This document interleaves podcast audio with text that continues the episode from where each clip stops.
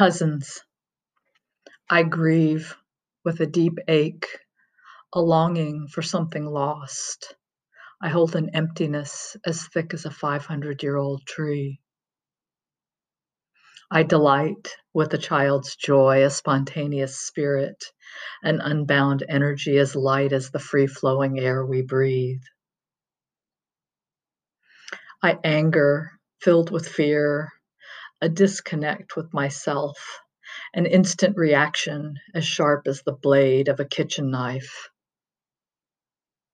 I love, my heart wide open, a need to touch something true, feeling for solid ground, as real as the earth below my two feet.